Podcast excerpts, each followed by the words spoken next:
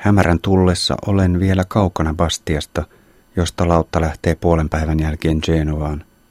Ehtiäkseni laivaan minun pitäisi leiriytyä korkeintaan parin tunnin ajomatkan päähän satamasta. Päätän jatkaa etenemistä pimeässä.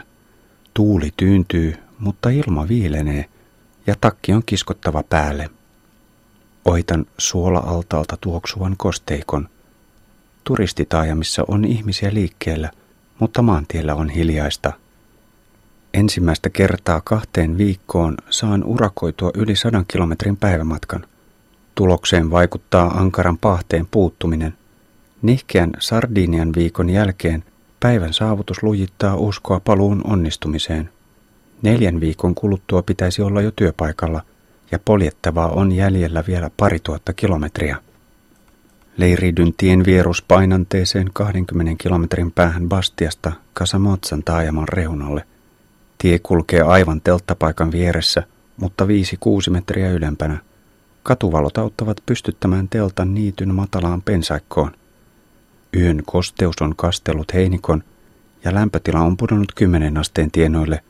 Pitää kaivaa villapipo esiin yöpäähineeksi. 15 viikko Korsika Adicejoen laakso 405 kilometriä kautta 8139 kilometriä. 21. elokuuta tiistai Casamozza, Bastia, Genova, Italia. 32 kilometriä kautta 7766 kilometriä. 134 euroa. On pilvistä. En saa aamutoimien aikana kuivateltua kaikkia ajovaatteita kokonaan kuiviksi. Kun raahaan tavaroitani ylös tielle, läheiseen puutarhaan ilmaantuu vanha mies poimimaan viikunoita. Hän katselee epäluuloisena puuhiani. Polkeminen on irtonaista lyhyistä yöunista huolimatta. Kymmenen kilometriä ennen Bastiaa alkavat ruuhkat ja saan pujotella liikennevaloissa seisovien jonojen välissä. Taivas tummenee ja alkaa sataa. Kiskon sadeviitan päälle ensimmäisen kerran kahteen kuukauteen.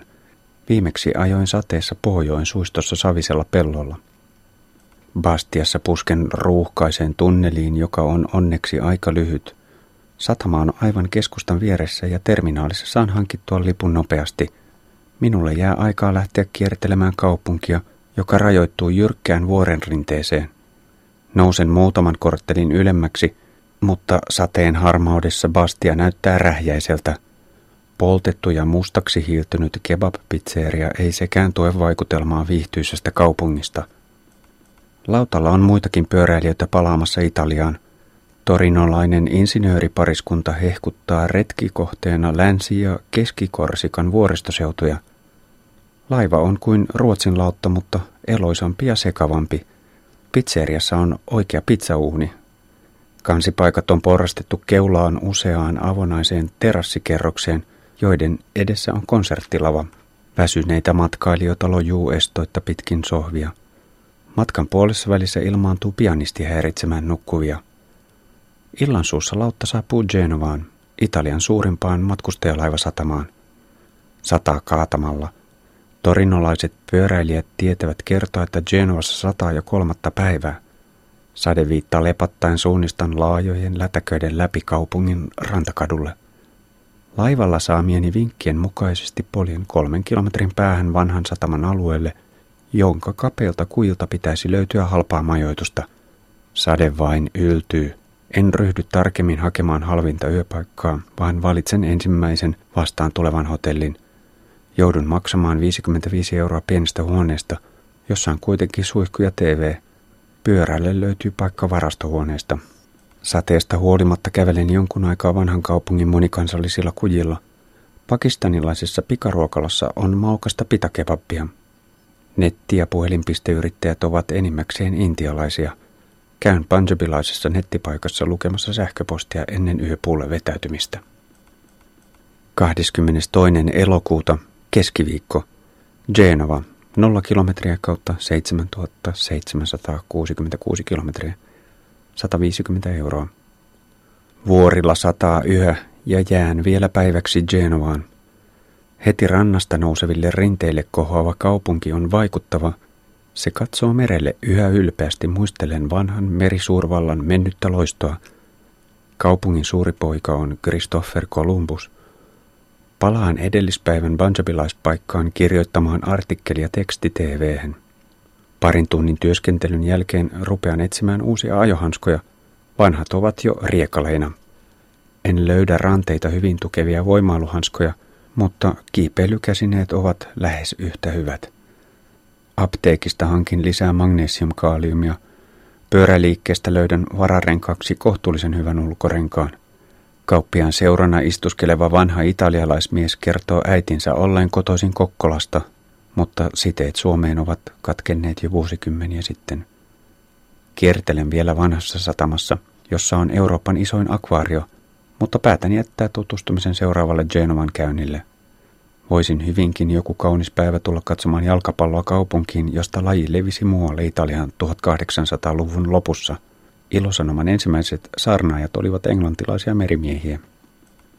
Vanhan sataman maisemahissistä saa hyvän käsityksen kaupungin arvokkuudesta ja pinnanmuodostuksesta.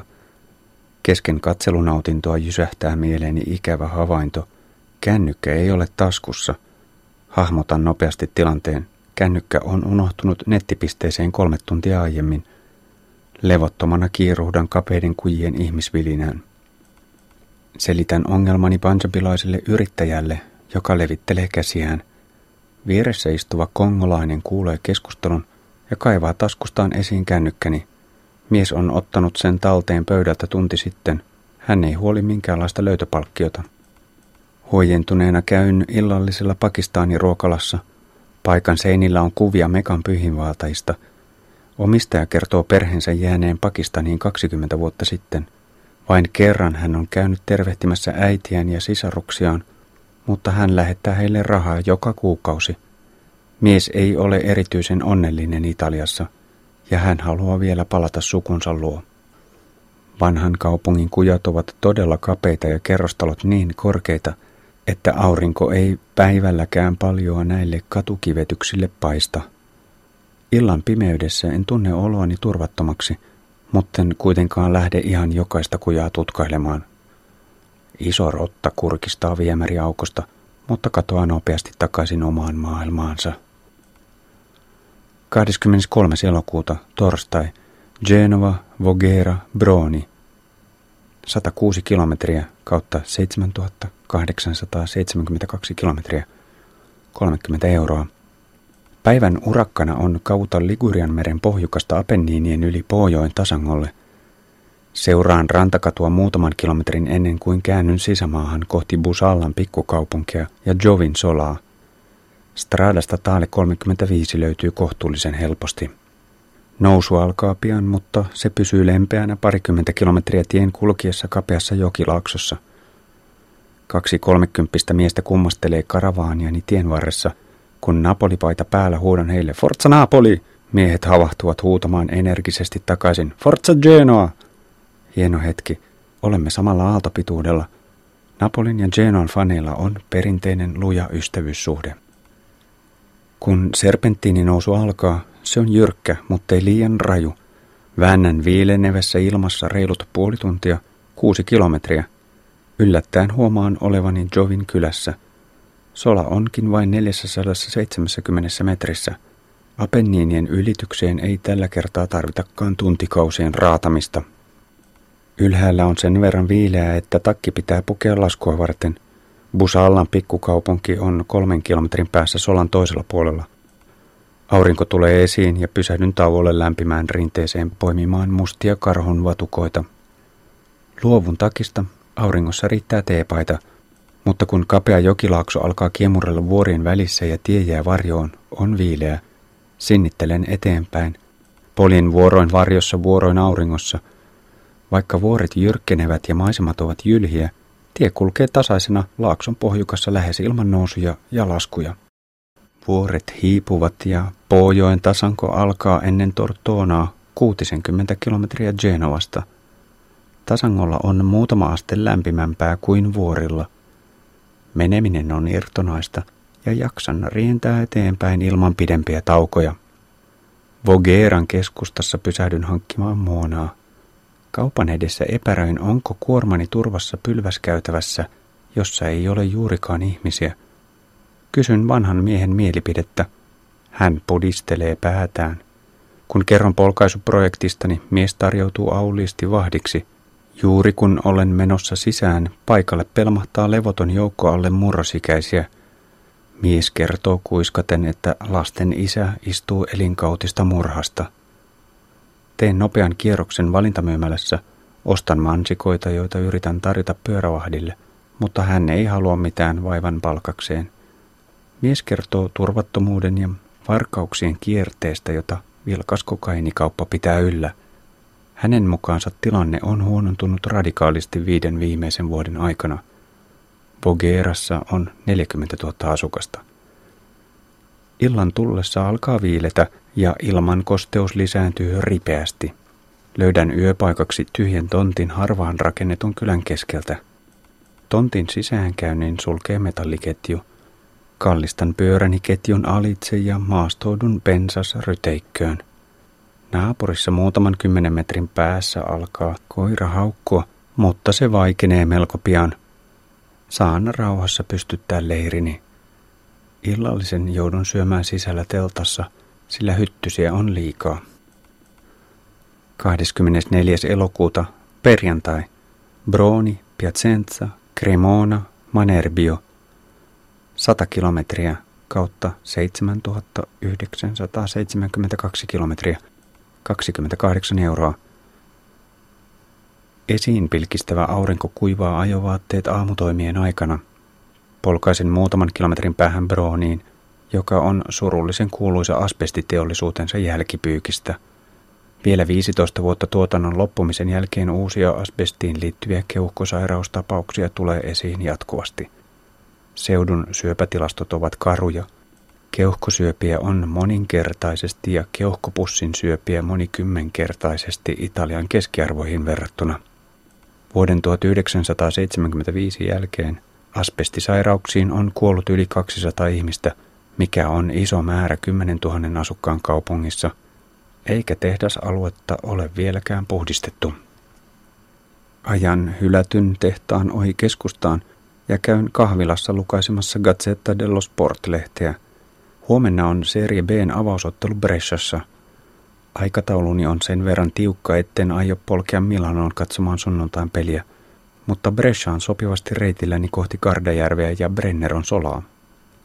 Tunnin ajon jälkeen pysähdyn autonpesupaikalle hoitamaan haavaa, joka on jo lähes parantunut. Vartin huuhtelun jälkeen paikan omistaja tulee valittamaan veden tuhlaamisesta.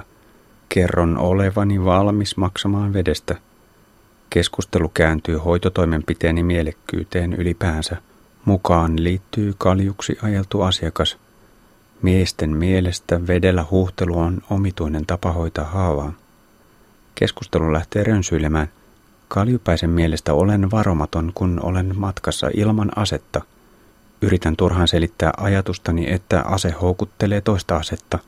Väkivalta lisää väkivaltaa, että oma asennoituminen on ratkaisevaa. Miesten mielestä olen naivi. Minun ei kuitenkaan tarvitse maksaa vedestä. Ennen Piazzenzaa poikkean isoon valintamyymälään, jonka eteen on turvallista jättää pyöräkuormineen näkyvälle paikalle. Tympeiden teollisuus- ja tukkukauppa-alueiden jälkeen on sykähdyttävää saapua hienoon vanhaan kaupunkiin. Piacenza on ollut tärkeä liikenteen solmukohta roomalaisten ajoista saakka. Piacenzan jälkeen reitti kääntyy kohti koillista – Tie seuraa Poojokea pitkään muutaman kilometrin etäisyydeltä. Saavun joelle vasta hämärässä. Puolisen kilometriä pitkä metallisilta ylittää ensin leveän tulvaniittyalueen ja sitten itse virran. Kasvava kuu on juuri noussut utuiseen horisonttiin. Joelta on vain kivenheiton matka Cremonan keskustaan, jonka vanha kaupunki on vieläkin vaikuttavampi kuin Piacenzassa – Yövalaistuksessa Duomo eli tuomiokirkko kurkottelee ylväänä kohti taivasta. Kaduilla on leppoisaa ja kaupunki näyttäytyy satunnaiselle matkaajalle hyvänä paikkana asua. Kaupungin laidalla varustaudun pimeajoon, pikainen juoma ja energiatankkaus, valot ja takki esiin. Tasangolta nouseva kosteus on vieläkin tuhdimpaa kuin edellisiltana. Liikennettä ei ole ja saan rauhassa keskittyä tienpinnan tarkkailuun. Kahden tunnin jälkeen olen tarpeeksi lähellä Brescia. Pimeässä telttapaikan etsintä keskittyy risteyksiin ja valaistujen tienpätkien reuna-alueille. Tutkin useampaa märkää pusikkoa ennen kuin valitsen risteykseen rajautuvan maissipellon. Sadonkorjuu on jo tehty, mutta tien ja pellon väliin on jätetty kapea kaistalle korjaamattomia yli kaksi metriä korkeita maissiruokoja, jotka antavat leirilleni tarpeeksi näkösuojaa. Ilmankosteus lisääntyy koko ajan – Pohjoen tasanko on kuuluisa rankoista talvisumuistaan, mutta silti loppukesän öinen raju kosteus yllättää minut. Väsyneenä nukahdan heti illallisen jälkeen. 25. elokuuta, lauantai, Manerbio Brescia Desenzano, 65 kilometriä kautta 8037 kilometriä, 130 euroa. Aamu on hidas Kuivailen ajovaatteita lämpimässä auringonpaisteessa. Aurinko ei enää paahda painostavana rasitteena, vaan siitä on tullut hyvä liittolainen. Parissa tunnissa polkaisen Bresciaan. Jalkapallostadion on toisella puolella kaupunkia kukkuloiden juurella. Muutaman sadan metrin päässä stadionilta mellakkapoliisien joukko lepäilee ennen päivän koitosta. Kun käyn kysymässä oikeaa reittiä, ensin he kummeksuvat ilmaantumistani, mutta sitten keskustelu aukeaa. Heidän vastuullaan on vierasjoukkojen Vicenzan kannattajien turvallisuus, mutta tiedossa ei pitäisi olla vaikea iltapäivää. Poliisit lisäävät vielä, että napolipaitani voi ärsyttää jotakuta. He kehottavat varomaan provosoivia tilanteita. Lippu pääkatsomon reunalta maksaa 55 euroa. Se on vähän liikaa seerie B-ottelusta – mutta haluan hyvän näkyvyyden kentälle. Sitten alkaa vaikea diplomaattinen vääntö. Yritän saada pyöräni stadionin muurien sisäpuolelle. Viime vuosien dramaattisten huligaaniongelmien vuoksi turvasäännöksistä on tullut tiukkoja. Lippua ostettaessa on todistettava henkilöllisyys, eikä stadionille saa viedä mitään ihmeellisiä esineitä. Ei edes muovisia juomapulloja, joissa on korkki tallella. Parin kielteisen vastauksen jälkeen onnistun vakuuttamaan yhden järjestysmiehistä ajamaan asiaani. Poliisi ei anna jättää pyörää piha-alueelle, mutta saan luvan taluttaa sen sisälle lipputoimistoon. Toimistossa on ahdasta ja pitää siirtää pari pöytää, jotta karavaanini mahtuu sinne. Minua vannotetaan, etten saa yrittää pyörän tuontia enää koskaan uudestaan Bressan stadionille. Vannon käsi sydämellä. Lehtereillä tapaan yliopiston professorin, sosiologin, joka kertoo lobanneensa järjestysmiehiä päästämään pyöräni sisälle. Professori ryhtyy pohtimaan internetin vaikutusta sosiaalisen käyttäytymisen muuntumisessa. Vanhan polven tutkija näkee kehityksen kielteisenä, sillä ihmiset korvaavat todellisia kontakteja virtuaalisilla. Internet vähentää kasvotusten kohtaamista ja johtaa sosiaalisten taitojen rapautumiseen – Kauden avausta on seuraamassa vain 6000 katsojaa, mutta tunnelma on silti hyvä. Päätykarteissa Brescian ultrafanit laulavat ottelun alusta loppuun saakka. Istumapaikoilla seisovat fanit vetävät henkeä vain puoliajalla. Brescia vie ottelun 2-0. Vicenzan paidassa pelaava Napolin kaikkien aikojen paras yhden kauden maalintekijä Stefan Schwok ei onnistu tänään. Kiittelen moneen kertaan järjestäjiä kun kiskon pyörää pois lipputoimistosta. On herkistävää, kun tiukoistakin määräyksistä pystytään löytämään inhimillisen empatian kokoisia aukkoja. Yhteiskuntajärjestyksen pilkunviilausta epäilevä peruskysymys vaiennetaan niin usein kuoliaksi. Ovatko säännöt ihmisiä varten vai ihmiset sääntöjä varten? Ajan keskustaan. Torilta löydän uuden heijastinliivin reissussa rähjääntyneen tilalle. Ihmisiä on runsaasti liikkeellä laajan vanhan kaupungin kävelykaduilla, suuntaan kohti itää ja Kardajärveä. Kahden tunnin polkemisen aikana minulle kirkastuu todellinen tahtotilani. Huomenna pitää päästä San Siron stadionille Milanoon katsomaan Serie A:n sarjaavausta Inter Udinese. Aivan harhaoppista – Suorastaan syntistä puuhaa uskotella itselleni, ettei minulla olisi muka aikaa käydä jalkapallon laskaalassa. Suunnitelma on selvä. Telttailun sijasta etsin hotellin, johon jään kahdeksi yöksi. Jätän karavaanini Kardajärvelle ja menen junalla Milanoon. Desenzanon ylellisessä lomakaupungissa ei ole halpaa majoitusta, mutta se ei häiritse innostustani. Investoin majoitukseen 60 euroa per yö ja pääsen TVn ääreen seuraamaan yhteenvetoa päivän peleistä. 26. elokuuta, sunnuntai, Desenzano, Milano, Desenzano, yksi kilometri kautta 8038 kilometriä, 168 euroa. Joudun kantamaan tavarani aulaan päiväksi. Ei ole varmaa, onko hotellissa tilaa seuraavaksi yöksi, mutta en jää murehtimaan asiaa. Aamiaiseksi nopea espresso croissantti ja olen jo vauhdilla läheisellä rautatieasemalla. Milanoon on reilut 100 kilometriä, puolentoista tunnin junamatka. Metrolla pääsen kävelyetäisyydelle stadionista – San Siiron lipputoimisto on pieni pyöreä erillinen rakennus, jonka edessä parveilee parisataa ihmistä odottamassa luukkujen aukeamista. Ottelun alkuun on vielä kaksi tuntia. Jonottamisen omituisuus on siinä, että ennakkoon ei voi tietää, mitkä luukut aukeavat ja mitkä eivät. Puolessa tunnissa olen saanut 37 euron lipun pääkatsomon toisesta kerroksesta. Kerroksia on kaikkiaan kolme – Stadionin ulkopuolella on pienet markkinat, juotavaa, syötävää ja fanitavaraa. Tunnelma helteisellä aukiolla San Siiron näyttävien kierretornien juurella on innostuneen odottava. Inter on puolustava mestari. Lähes kaksi vuosikymmentä kestänyt pilkka ikuisen kakkosen osasta on loppunut. Enää ei kerrota vitsiä, jonka mukaan Interin mestaruus on varma maailmanlopun ennusmerkki – Paikkani on aika ylhäällä, mutta katsomo nousee jyrkästi heti kentän vierestä ja korkealtakin näkee hyvin. Interin ultrat aloittavat kuorolausunnan ja laulamisen hyvissä ajoin ennen alkuvihellystä. Udinese-faneja on muutama sata toisella puolella stadionia. Ottelu ei ole loppuun myyty, mutta 43 000 katsojan innostus tekee tapahtumasta vaikuttavan – Heti avauspotkun jälkeen käy ilmi, että San Siiron akustiikka on aivan loistava. Meteli ei ole kakofonista kärsimystä, vaan moniäänisen harmonisesti päällekkäyvää. Silloin harvoin, kun interistit ovat hiljaa, myös Udineesen tukijoukot saavat mainiosti äänensä kuulumaan koko stadionille. Katsojat elävät mukana koko ajan hurjalla intensiteetillä. Myös pallopoikien hidastelu aiheuttaa vihellyskonsertin, ja vihaista kommentointia. Käynnissä on vahva massojen terapeuttinen istunto, jossa tunteiden annetaan virrata ja stressin purkautua. Oma terapiani kärsii Napolista tulevista uutisista. Paluu ylimmälle sarjatasolle on alkanut huonosti ja vapauttavien energiavirtojen kokeminen muuntuu kevyeksi ahdistukseksi. Sama kohtalo odottaa ottelun lopussa myös interistejä jotka joutuvat nielemään varman voiton luisumisen turhauttavaksi tasapeliksi.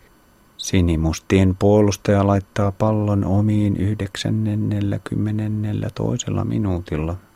Terapian ideaan kuuluvat myös negatiiviset tunteet, niiden ilmaisu, mutta myös hallinta, näin siis teoriassa. Olen ottelun tauottua väsyneempi kuin sadan kilometrin polkaisun jälkeen. Terapiaistunto on ollut tyhjentävä – Rasitusta on lisännyt stadionin seisovan kuuma ja raskaan kostea ilma. Lisäksi myöhästyn niukasti junasta ja joudun notkumaan puolitoista tuntia tyhjänpanttina asemalla. Sitten ilmastoidussa junassa on liian kylmä. Matkustan mieluummin seisoen vaunun eteisessä. Uupuneena palaan hotelliin, jossa ei ole vapaata huonetta. Majapaikalla on kuitenkin yhteistyösopimus toisen ylellisemmän hotellin kanssa, jonne pääsen maksamatta lisähintaa – Saan huoneen kilometrin päästä rantabulevardilta. Ikkuna avautuu suoraan Gardajärvelle. Kiertelen vilkkailla kaduilla ennen kuin jämähdän pizzerian katsomaan iltaottelua TVstä. Pitkän kesätauon jälkeen jalkapallokuume ryöpsähtää esiin kunnolla ja yö päättyy huoneessani vielä kahden ja puolen tunnin koosteohjelmaan päivän peleistä. En ole silti ehtinyt kaivata jalkapalloa.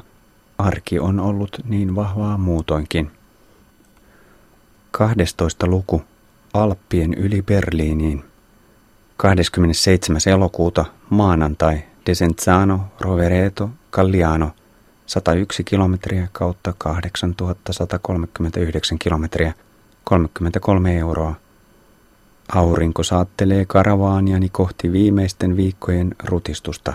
Jäljellä on vielä kolme vuoristoetappia ja 1500 kilometriä Rostokin satamaan Pohjois-Saksaan. Kaksi viimeistä vuoristoosuutta ovat lyhyitä, muutaman tunnin sudettivääntöjä Bayerista Tsekkiin ja Tsekistä Dresdeniin, nousut 600 ja 900 metriin, mutta ensin on haastavampi Alppien ylitys Brenneron kautta.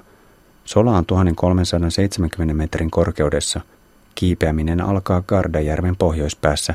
Ja portaittainen nousu on kaikkiaan 200 kilometriä pitkä tasankojaksoineen – se vaatii enemmän kärsivällisyyttä kuin raatamista. Tulomatkalla minulla ei vielä ollut kokemusta vuoristoista, enkä halunnut tuhlata voimia kiipeilyyn. Ylitin vain Alppien itäiset rippeet. Nytkään ylimääräistä energiaa ei ole hukattavaksi, mutta varmuus vuoristossa selviytymisestä on kasvanut koko ajan. Reittivalintana on matalin suoraan pohjoiseen vievistä Alppisolista. Kardajärven eteläpään taajamissa on ruuhkaa.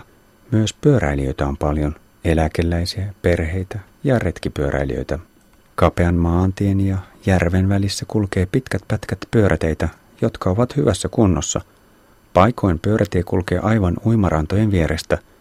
Ehdin taivastella turistirantojen vapaamielistä pukeutumiskoodia, kun huomaan, että jokin liikahtaa sisälläni – Hetkessä oivallan liiankin hyvin, että pyöräily ei sittenkään voi tyhjentävästi korvata ihan kaikkea sosiaalista kanssakäymistä. Tie kiemurtelee vuoren rinteiden kupeessa ja sukeltaa muutaman kerran lyhyen tunneliin. Upeat sypressit kurottautuvat kohti taivasta. Järven pohjoispäässä tie lähtee rajuun kahden kilometrin nousuun kohti San Giovannin solaa, joka on noin 300 metrissä – Joudun pitämään pari kunnon taukoa ennen kuin pääsen solan läpi kohti läheistä Adige-joen laaksoa. Ylitän joen Roveretossa ja lähden seuraamaan Stradasta Tale 12, joka kulkee tasaisena laakson pohjalla jyrkkien vuorten välissä. Kilometrin leveässä laaksossa on runsaasti omena- ja viiniviljelmiä. Omenapuut eivät oikeastaan ole kunnon puita. Ne ovat pikemminkin tukikeppien varassa kasvavia hentoja ja korkeita taimia, jotka kuitenkin kantavat runsasta satoa. Parin metrin korkeuteen viritetyt viiniköynnökset muodostavat yhtenäisiä vehreitä katoksia. Kuikuilen yöpaikkaa viinitarhojen etäisistä nurkista, mutta maanviljelijät ovat aktiivisesti liikkeessä. Tie ajautuu lähemmäs lähes pystysuoraa vuoren seinämää ja telttapaikan etsintä vaikeutuu. Vähän ennen hämärää huomaan, että vuoren ja tien välissä olevan turvavallin takana on 30 metriä leveä tasanne. Jykevä puomi estää pääsyn vallin taakse, mutta kallistamalla pyörän saan hivutettua sen metalliputken alitse. Tasannetta on 300 metriä, se päättyy umpikujaan. Vuoren seinämän loivimpaan kohtaan on pystytetty irtokivien pysäytysaita 10 metrin korkeuteen – Jyrkemmissä kohdissa seinämään on kiinnitetty pysäytysverkkoja, jotka eivät kuitenkaan jatku aivan yhtenäisinä tasanteen perälle saakka. Verkossa on pari 50 metrin aukkoa. Näissä paikoissa on maa-ainesta valunut alas, hiekkaa, kiviä ja isompia lohkareita. Leiridyn neljä metriä korkean vallin kupeeseen sellaiseen kohtaan, jossa on turvaverkko. Verkon reuna on 20 metrin päässä – Pystytän teltan parin pensaan viereen. Kasvillisuus on niukkaa karkean soraisessa maassa. Illallistan täysikuun valaistuksessa. Ennen nukahtamista kuuntelen, kuinka pieniä kiviä vierii satunnaisesti rinnettä alas. Ääni muistuttaa puron solinaa.